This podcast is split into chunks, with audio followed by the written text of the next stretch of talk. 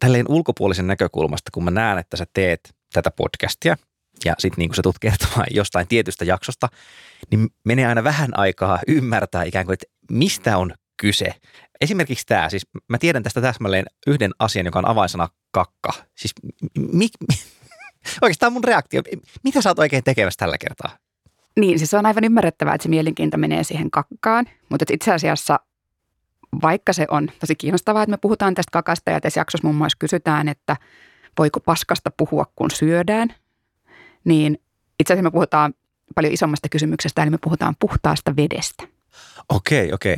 Ja, ja siis kun tämä on nyt taas rajan ylityksiä teemainen, niin tämä koko kakkateema kuulostaa siltä, että kyse ei nyt ole ihan perinteistä tutkijasta ainakaan, joka on tutkimassa puhdasta vettä.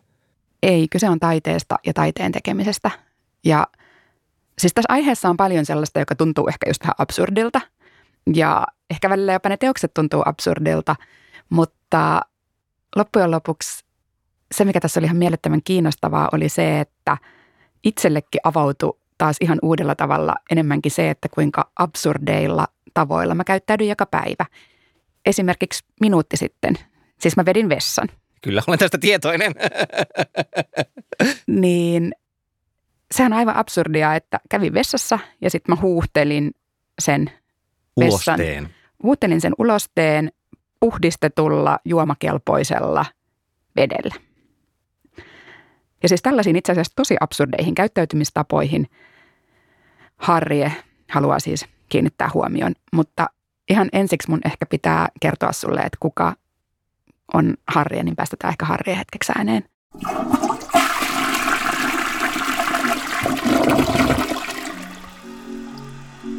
En halunnut mennä huussiin, kun se on niin täynnä. Kun ei ole pitkään aikaan käynyt luonnossa tarpeilla, niin eka kerta on aina jännittävää.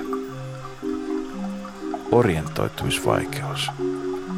Miten tämän kaiken pitäisi tapahtua? Hyttysmyrkyn tarkistus, että mukana. Puntari nollataan hipaisemalla. Introtekstin lukeminen auttaa.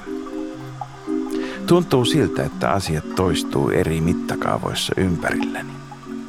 Jos mä kuljen suoliston läpi, niin se suolisto ei ole vain mua varten. Täällä on muitakin. On järjetön ajatus, että ihmisellä tässä kaikessa olisi erityisiä oikeuksia, kun vuorovaikutus on niin silmiinpistävää. Että meillä olisi joku erityinen tehtävä ja muilla ei olisi. Täällä kaikilla on niin selvästi tehtäviä, kun katsoo kaikkea tässä ympärillä.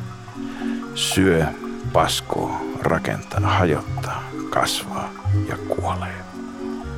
Kulkee tässä suolistomatkalla. Siinä siis puhui Harrie, tai oikeastaan vain tämän podcastin tulkinta Harriesta. Harriella ei ole konkreettista ääntä eikä sukupuolta. Tässä jaksossa Harrin ajatuksia lukee mies, mutta Harrie voisi olla myös jotain aivan muuta. Kuka siis oikein on Harrie? Harrie on minun ja Merilinnan, eli minun Saija Kassisen ja Merilinnan yhteinen mieli.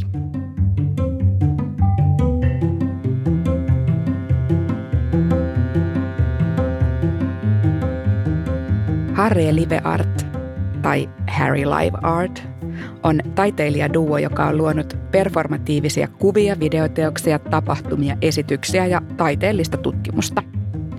Ja tämä puolestaan on Koneensäätiön Rajanylityksiä podcast, jossa liikutaan tieteen ja taiteen rajalla. Sarjaa toimitan minä, Veera Luomaaho, ja viidessä jaksossa kuljen tutkijoiden ja taiteilijoiden mukana hankkeissa, joita yhdistää pyrkimys katsoa toisin. Mutta takaisin Harjeen.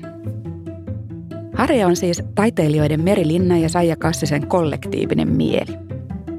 Kun kysyin, mitä mieltä Saija Kassinen ja Meri Linna ovat minun valitsemastani lukijan äänestä, joka lausuu Harrien kirjoittamia tekstejä, he vastasivat minulle näin. Harrien luoma teosteksti, jota tässä luetaan ääneen, on alun perin ollut kirjallinen teos, eli näin ollen ääni määrittyy jokaisen lukijan oman äänen kautta. Ja tähän podcastiin valittu Harrien ääni ei ole Harrien ainoa ääni.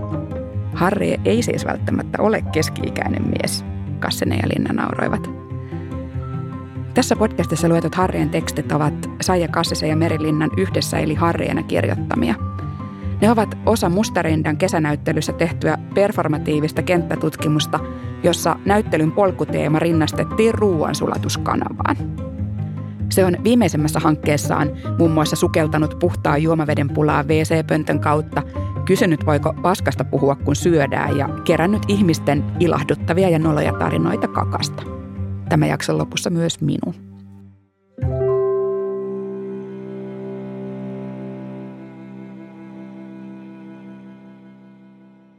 Mutta ennen kuin mennään näihin kysymyksiin, niin on kysyttävä, milloin ja miten Harri oikein syntyi?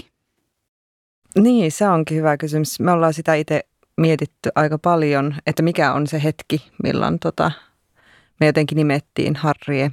Mutta kyllähän se syntyi ehkä siitä meidän ensimmäisessä kohtaamisessa jollain tavalla. Se on se yhteys. No mehän tavattiin vuonna 2008 Kuvataideakatemian pääsykokeissa. Se on semmoinen viikon mittainen pääsykoe, johon valitaan ensin about 50, onko se 50 opiskelijaa. Ja tota, Meillä on siitä aika hieno yhteinen momentti. Se oli silloin Hernesaaressa pidettiin ne pääsykokeet ja siellä oli semmoinen iso kattoterassi. Ja, ja tota, sillä kattoterassilla me tavattiin ihan ensimmäisen kerran. Ja, ja se pääsykoetilannehan on aika semmoinen jännittävä muutenkin. Että et se oli mun ensimmäinen kerta, kun mä olin päässyt sinne pääsykokeeseen.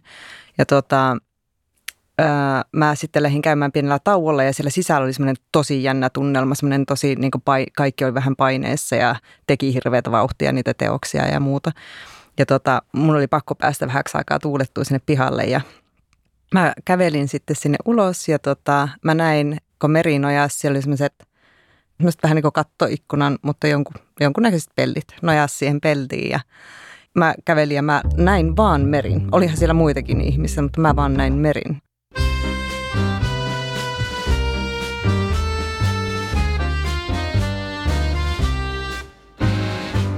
Hän oli jotenkin niin läsnä ja rento siinä hetkessä.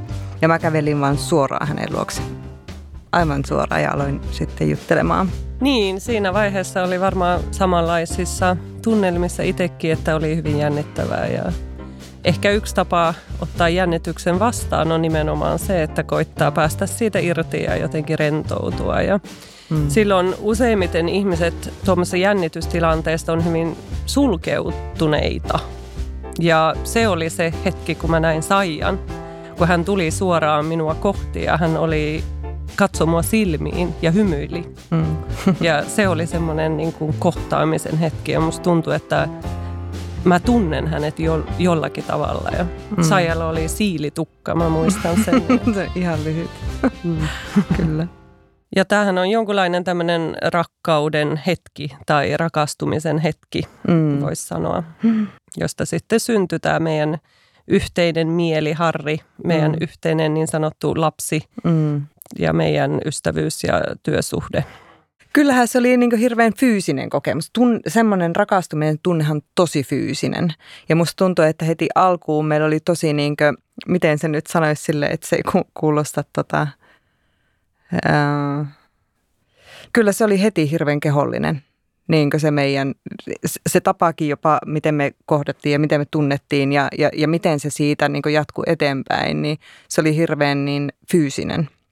Että tota, se, mitä me, niin kuin, no mä en ollut tehnyt performanssia esimerkiksi aiemmin tai kehollista taidetta, että se mun taiteen tekeminen oli enemmänkin liikkuvaa kuvaa ja tämmöistä, mutta että Merin kanssa se tuntui hirveän luontevalta aloittaa niin tämmöinen performatiivinen tapa tehdä. Et sillä lailla me myös, kun me rakennettiin esimerkiksi meidän ensimmäistä teosta, niin jo se tapa, kun me rakennettiin sitä teosta, niin me työstettiin fyysisesti yhdessä jotain rakennelmaa, niin se oli hirveän voimaannuttava meille molemmille. Me niin alettiin oppia toisen kehon kieltä ja, ja, ja miten se toinen tavallaan toimii tietyissä tilanteissa. Että se oli jo heti alkuun siinä hyvin kehollinen ja, ja sillä tavalla me myös niin luotiin se ää, luottamus toisiimme.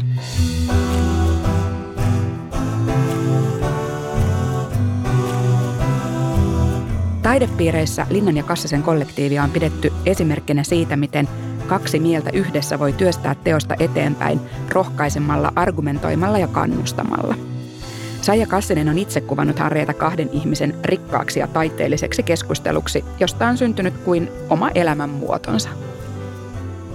Kassisen mukaan Harri on intensiivinen energia välillämme, todellisen ja fiktiivisen rajamaastossa oleva henkilöhahmo, joka muuttaa muotoaan ajatusvirteemme mukana ja saavuttaa fuusiohuippunsa teosten muodossa. Teokset taas liikkuvat enimmäkseen elävän taiteen ja performanssin veistoksen installaatio- ja videotaiteen rajapinnoilla.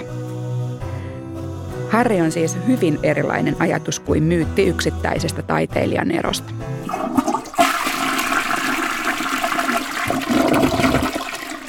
Me arvostetaan sitä, että me saadaan jätökset ulos, mutta voisiko sitä oppia arvostamaan älyllisesti? Miten muuttaa yhteiskunnallisesti arvomaailmaa? Mitä meidän pitäisi opettaa toisillemme? Toisaalta Harrien tarina on sekin kohtalonomainen ja aika romanttinen. Mutta kuten Kassinen kirjoittaa maisterin opinnäytteen tutkielmassaan – itse asiassa useimpien taiteilijaparien kohdalla kyse on jonkinlaisesta rakastumisesta tai vastaparin löytymisestä sekä elämän ja taiteen arvojen yhdistymisestä, oli aikakausi mikä tahansa. Mutta Kassisen mukaan taiteelliset työparit ovat yleensä mies ja nainen, taiteentekijä ja hänen muusansa tai tiimityöntekijänsä se, että miten, miksi me aletaan kuvaamaan Harria yhteisenä mielenä, se syntyi tämmöistä tarveesta selittää, että miten taiteilija voi toimia muulla tavalla kuin yksin. Ja miten, miten se siltikin on niin kuin yhtä relevanttia minun tekemänä kuin Saijan tekemänä. Se on relevanttia siksi, kun me ei muuten tehtäisi tätä, jos tämä yhdistelmä ei olisi siinä että sen kuvaukseen me käytettiin tällaista niin kuin metaforaa tai tämmöistä niin kuin yhteistä mieltä, että tämä Harri on meidän lapsi, kun ihmiset helposti ymmärtää sen, että yksi ihminen plus yksi ihminen voi tuottaa kolmannen ihmisen, niin se on hyvin helppo ymmärtää, että tässä on kyse jostain muusta, joka ei ole vain Meri Linna tai vaan Saija Kassinen, mutta se on meidän yhdistelmän niin kuin, lopputulema tai tämmöinen, miten mä sanoin, eihän se ole lopputulema itsestään, kun se on itse tekijä, asioiden tekijä ja pohtija. Ymmärretteikö tämmöinen niin tekemisen prosessi sit siellä koulussa? Miten? Mä ainakin jouduin siitä aika paljon keskustelemaan mun niin kuin, tota, opettajien ja professoreiden kanssa, mutta tota, ää, pikkuhiljaa, sitten kun ne oppi ymmärtää, miten me toimitaan, ja tämä on tämä meidän tapa – niin, niin tota, sitten ne oli vaan, aivan sama, tämä on niinku hyvä, tehkää, menkää. Ja se niinku hyväksyttiin aika nopeasti.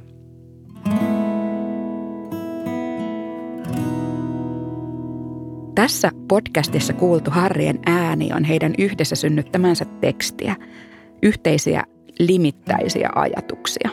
Harriessa Linna ja Kasselan ajattelu sulautuu kuin yhdeksi, mutta mitkä mielenkiinnon aiheet yhdistivät Saija Kasselaa ja Merilinnaa niin, että siitä pystyi syntymään harrie. Siis alussa, kun me tavattiin Saijan kanssa, niin me tultiin hyvin erilaisista elämäntilanteista. Ja mä uskon, että se oli se, joka yhdisti meidät tosi paljon. Että me nähtiin toisissamme niitä valintoja, mitä me ei itse oltu tehty. Että siitä tuli jonkunlainen vetovoima, joka niin kuin, mua vaan niin kiinnosti jotenkin, että miten voi olla tämmöinen ihminen, joka on elänyt tällä tavalla tai tehnyt tämmöisiä valintoja.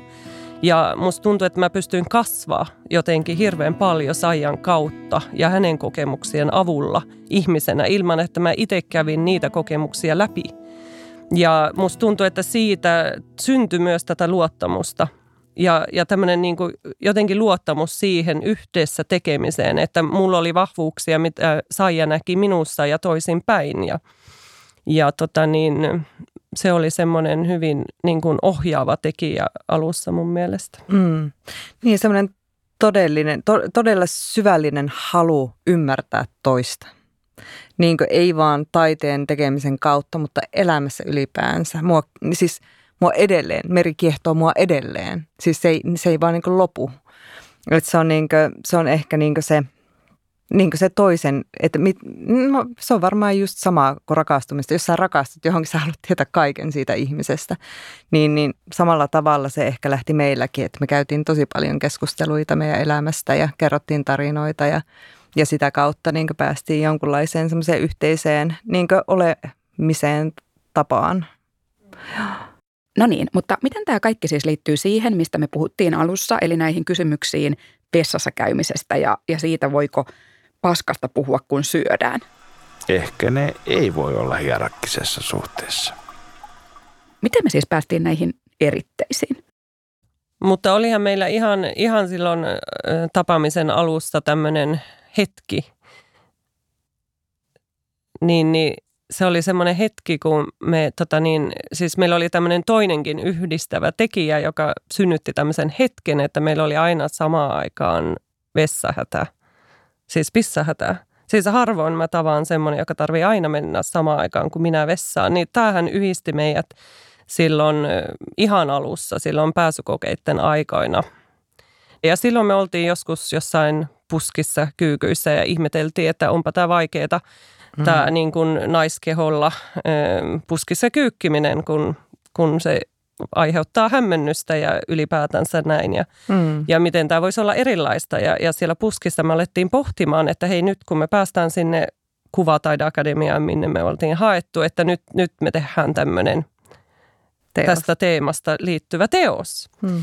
Ja tämähän oli sitten meidän mielessä ne kaksi vuotta ja sitten tuli se meidän ensimmäinen teos ja tuli toinen teos ja kolmas teos ja me aina mietittiin, että milloinhan me tehdään tuo teos, mikä oli se ensimmäinen, mitä me ollaan mietitty ja ja, ja sitä ollaan pohdittu kymmenen vuotta. Ja hmm. nythän meillä on tämmöinen niin kuin kolmenvuotinen teema, jonka sisälle se teos nyt sopii, että mm. sitä me odotetaan, että mm. me vielä – päästään toteuttamaan mm. se. Ja onhan tämä niin tämä aihe ollut meidän mukana niin eri muodoissa koko ajan, niin pissahetä. Jos ajattelee näitä meidän aiempia teoksia, missä me ollaan tavallaan, meidän kehot on osa teosta, vaikka sanotaanko ajallisesti neljä tuntia tai viisi tuntia, niin, niin aina ensimmäinen kysymys ennen kuin me aloitetaan niin tekemään, miten tämä vessahätä tai pissahätä tai miten me ratkaistaan tämä – niin, siis monet meidän teoksista on installaatiomaisia tota niin, rakenteita, missä meidän keho yhdistyy materiaalina niihin teoksiin. Ja tota niin, silloin usein se vaatii, että me ollaan esillä pidemmän ajan, jotta sitä teosta voi nähdä. Mm. Niin, niin usein silloin, jos haluaa vaikka tehdä jotain – kuuden tunnin kestävää performatiivista läsnäoloa, niin silloin jossain vaiheessa tulee se vessahätä ja meillähän se tulee usein myös. niin, niin, silloin pitää pohtia sitä vielä enemmän, mm. että onko se nyt vaan aina 40 minuuttia pitkä tai kaksi tuntia pitkä tai niin kuin, onko se sen verran, kun me pystytään piettämään vai mit, pinnistelläänkö me vai mitä me tehdään vai rakenneltaanko siihen – meidän teokseen edellytykset, jotta me voidaan jäädä siihen pidemmän aikaa. Mm. Mitenköhän tähän podcastiin saisi jotain pissataukoja ikään kuin niin, niin alkaa tulla nyt. Kun... tai mitä niitä saisi jotenkin. Nyt, nyt on pissatauko. Niin, niin. niin. Vessahädässä siis ei kuitenkaan ole kysymys vessahädästä, vaan me puhutaan jostain suuremmasta. Taiteilijat haluavat kyseenalaistaa jätteen käsitettä ja sitä, millaisia vapauksia se antaa meille ja koko kulutusyhteiskunnalle. Mutta tähän kysymykseen pääseminen oli prosessi. Joo, tota, niin me, meillä oli työhuone tota, Suomenlinnassa Hiabilla tämmöinen Studio Harrin ensimmäinen oma koti ja siellä oli vessa ja se vessa ei ollut samassa huoneessa, eikä, mutta se oli semmoisen niin kivisen käytävän päässä, siis rappuja alas piti mennä ja sitten tota niin, sinne me sitten juostiin aika usein. Ja ne kaikuvat tota niin, käytävät siellä sitten toisti tätä veden määrää, jota me käytettiin semmoisen pienen lirun pois ö, kuljettamiseen. Ja tämä alkoi jossain vaiheessa tuntumaan aika älyttömältä, että mulla ei ole mitään muuta vaihtoehtoa kuin käyttäytyä tällä lailla päivästä toiseen. Jos mä menen tuonne pihalle kusemaan, niin sitten sitä katsotaan vinosti. mutta mulla ei ole mitään muuta paikkaa, mihin mä voin laittaa nämä mun, mun elämän edellytyks jollakin tavalla. Nämä asiat, jotka musta ulos tulee, jotka pitää jonnekin laittaa. Ja samalla tiedotettiin paljon vesikriiseistä ympäri maailmaa. Ja se tuntui hyvin niin kuin erikoiselta, että mä istun tässä tilanteessa, missä mä oon Suomessa, maassa, missä ajatellaan, että meillä on rajattomasti vettä. Ja sitten mä samalla muistelen, miten koulussa kerrottiin mulle, että vesi on tämmöinen niin kuin kiertokulun niin kuin metafora. Usein käytettiin niin kuin peruskoulussa vettä siihen, että selitetään, mitä on kiertokulku. Ja sitten nämä jotenkin nämä asiat jotenkin yhdisty semmoisella tavalla, että tuntui, että mulla ei enää ole mitään mahdollisuuksia olla puuttumatta johonkin, niin mihin mä puutun? Ja nämä erilaiset sattumat sitten kohdistu siihen tilanteeseen, missä me päätettiin niin kuin hakea tota niin, tämmöiselle hankkeelle rahoitusta. Mm. Mm. Ja se tuntui heti oikealta, että sitä mm. ennen me oltiin tosi paljon pohdittu, että mikä se voisi olla se, niin se pitempi tutkimus, mitä me oikeasti halutaan tehdä, tai pitempi taiteellinen prosessi, mitä me kummakin kaivattiin. Vähän samalla kuin silloin ihan ensimmäisessä me kaivattiin jotain isoa haastetta, nyt me kaivattiin sitä jatkumoa. Ja tuota, se tuntui heti oikealta. Heti kun me alettiin tästä puhumaan, tuntui, että tämä se on. Siis se ei voi olla mikään muu kuin tämä.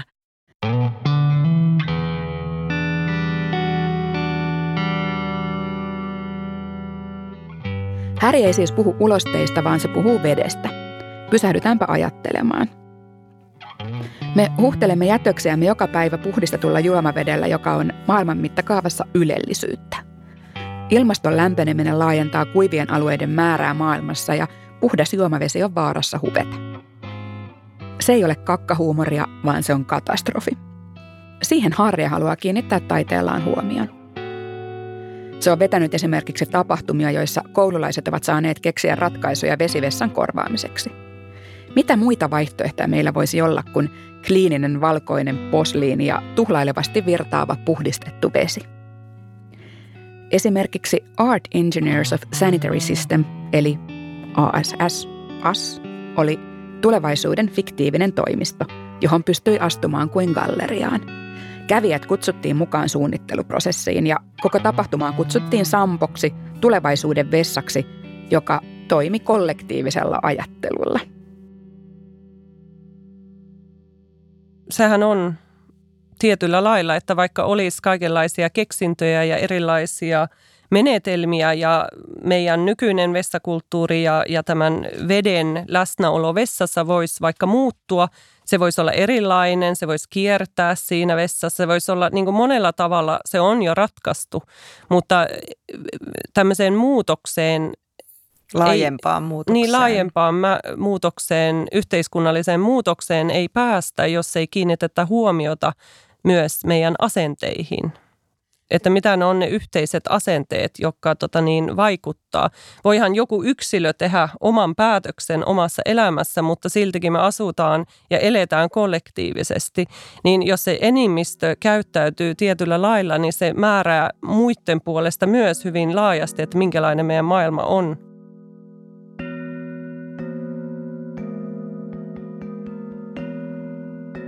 Ratkaisut ovat jo olemassa, mutta joku estää muutoksen. Usein kyse on asenteista, joita emme itse edes tiedosta. Harrien taideprojektit saattavat tuntua siis joistain absurdeilta, mutta itse asiassa ne osoittavat meille sormella meidän jokapäiväisen toimintamme absurdiuden. Mielikuvitus. Muut oliot. Suolistobakteerit. Joku. Tuleeko niihin joku imemään, niin kuin sääsket meitä? Onko bakteerit sellaisia? Hyökkäjiä? Olisiko ihminen sitten se paha bakteeri maapallon suolistossa ja aiheuttanut maapallolle autoimmuunisairauden?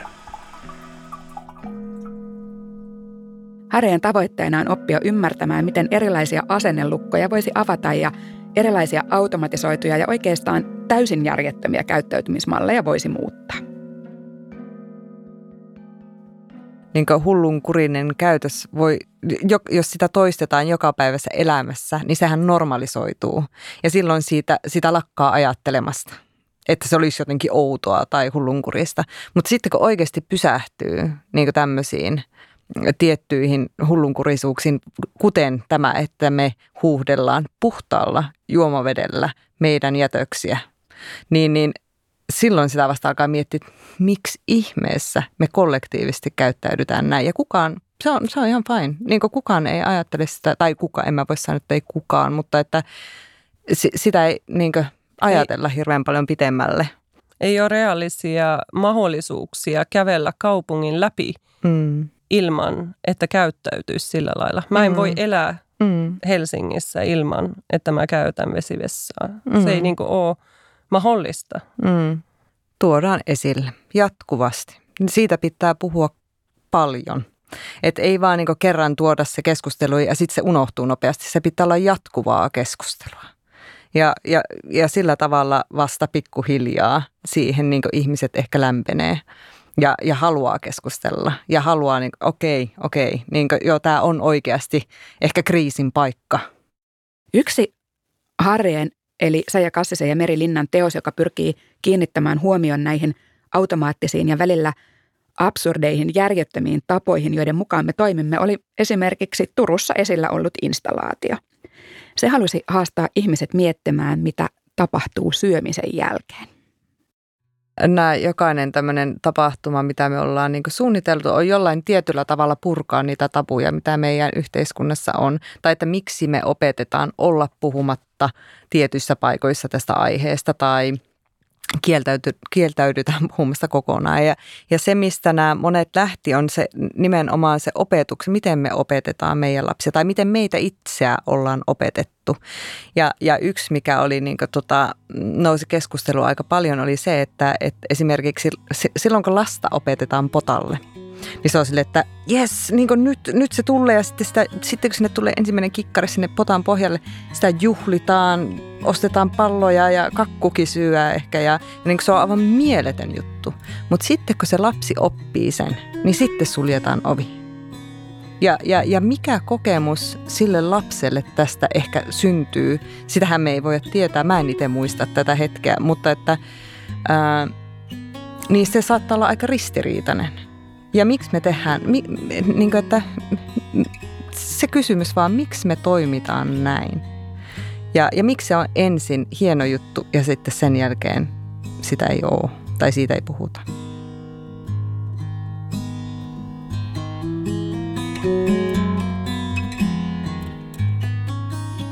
Samaan aikaan, kun me kuvaamme visuaalisesti yhä upeampia aterioitamme Instagramiin, me vaikenemme ruoansulatuksen lopputulemasta. Siis siitä kakasta. Se on korkeintaan aihe, josta puhutaan tirskuen. Emme näe kokonaisuutta, vaan jätteen, josta on päästävä eroon nopeasti, huomaamattomasti ja kliinisesti. Ja kun me sekoitamme puhtaan juomaveden ja jätöksen, niin molemmat niistä menettävät tärkeän tehtävänsä. Katsotaanko meitä vinosti vai kuvittelenko sen? Tai skeptisesti? Mietin, miten eri aisteihin suhtaudutaan tai mihin aisteihin suhtaudutaan vakavasti. Miten niitä kuunnellaan. Pohdin tämän päivän hierarkkista suhdetta kehon eri osiin ja aisteihin. Onko suhde näihin aiheisiin muuttunut tarpeeksi, että murrettaisi sen kaltaista hierarkiaa? Olisiko mun äiti voinut tehdä tätä tutkimusta sen elinaikana?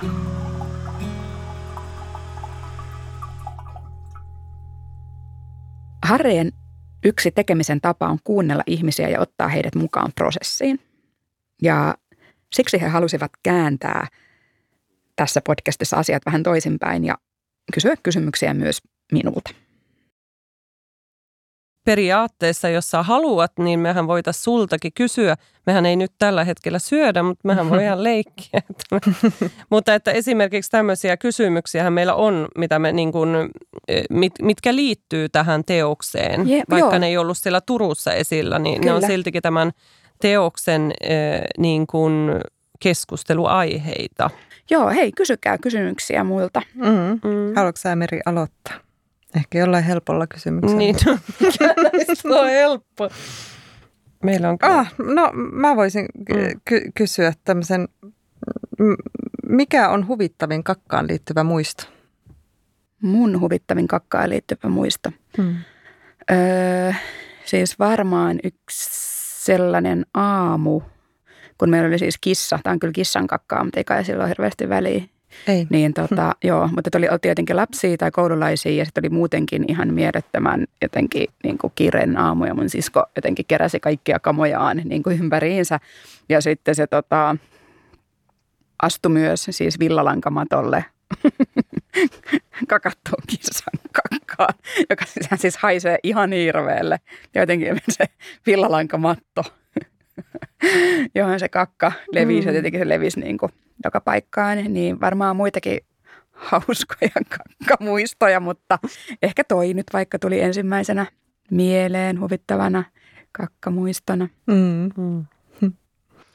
Niin, tota, niin tähän liittyy tähän sitten mun seuraava kysymys, että mm, miksi joidenkin elävien ulosteita ei siedetä, kun taas toisten käytetään hyödyksi? Liittyisikö se mielikuviin jostain tautien leviämisestä nyt ainakin, että kyllä mä nyt luulen, että ihan käytännössä niin kuin itse miettii sitä niin, että jostain joku on niin kuin inhottavaa, olisi hirveän inhottavaa löytää leikkimökistä niin kuin rotan ulostetta tai siis tällaisia asioita tai myyrän ulostetta tai niin edelleen. Että, että, että mihin liittyy joku ajatus jostain taudista tai niiden levittämisestä. Ja sitten varmaan myös se muoto, jotenkin, että minkä muotosta se on. Ja sitten niin, ehkä sitten vaan joku perinne, joku ajatus, hevosen lanta on niin kuin lannoitetta – ja sitten siihen jotenkin automaattisesti suhtautuu niin, että se on ikään kuin jo siinä muodossaan jotenkin hyväksyttävää lannoitetta, että se ei ikään kuin ole edes kakkaa, vaan ikään kuin, että se hevonen kakkaisi jotain lannotetta suoraan. Mm. Että se tuntuu mm. jotenkin sit vähemmän inhottavalta. Mm. En tiedä, tällaisia ajatuksia mulle tuli niin, siitä. Sitä kutsutaanko niin kuin lan, lannoksi? Lantaa, niin. niin. Kyllä, että joiltain... kakka on myös lantaa. On. Kyllä, niinpä nimenomaan. Se on niin, että joiltain tulee lantaa ja mm. joiltain tulee jotain kakkaa, ulostetta, mm. jotain mm. muuta, mm. joka on niin epämiellyttävää. Mm. Ja keskustelu kakasta jatkui vielä jonkin aikaa, itse asiassa aika kauan. Aihe oli yllättävän kiinnostava. Ja minulle se keskustelu oli oikeastaan silmiä avaava. Jos me tahdomme muuttaa meidän arvomaailmaamme jätteiden tuotannon ja käsittelyn suhteen, niin voimme valita – mistä asioista me teemme naurunalaisia. Jokapäiväisestä absurdista, luontoa kuluttavasta toiminnasta, vaiko siitä, että sitä kyseenalaistetaan ja siitä puhutaan ääneen.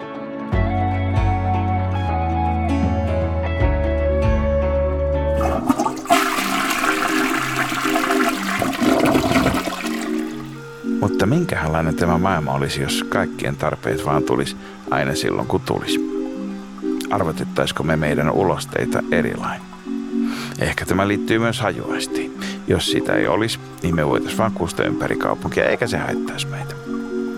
Totta. Jos ei leviäisi taudit eikä me haistettaisi, niin silloin asiat voisi olla erilainen. Ja puhuttaisiin varmaan myös ulosteista eri tavalla, jos pidätyskykyä ei olisi. Ehkä sitä maailmasta tulisi sallivampi. Musta tuntuu, että tämä koko aihe on niin kuin umpisuolen lisäke, niin kuin se näkötorni, josta polku ei jatku eteenpäin. Ei siitä pääse mihinkään. Sinne menee, siellä pyörii, eikä sieltä viisaampana ulostu. Onko sulle opetettu tuolla tavalla?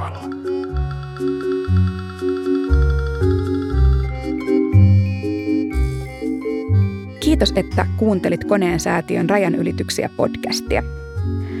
Löydät sen osoitteesta koneensäätiö.fi sekä muun muassa Apple Podcasteista ja Spotifysta. Harrien äänenä toimi Markus Leikola. thank you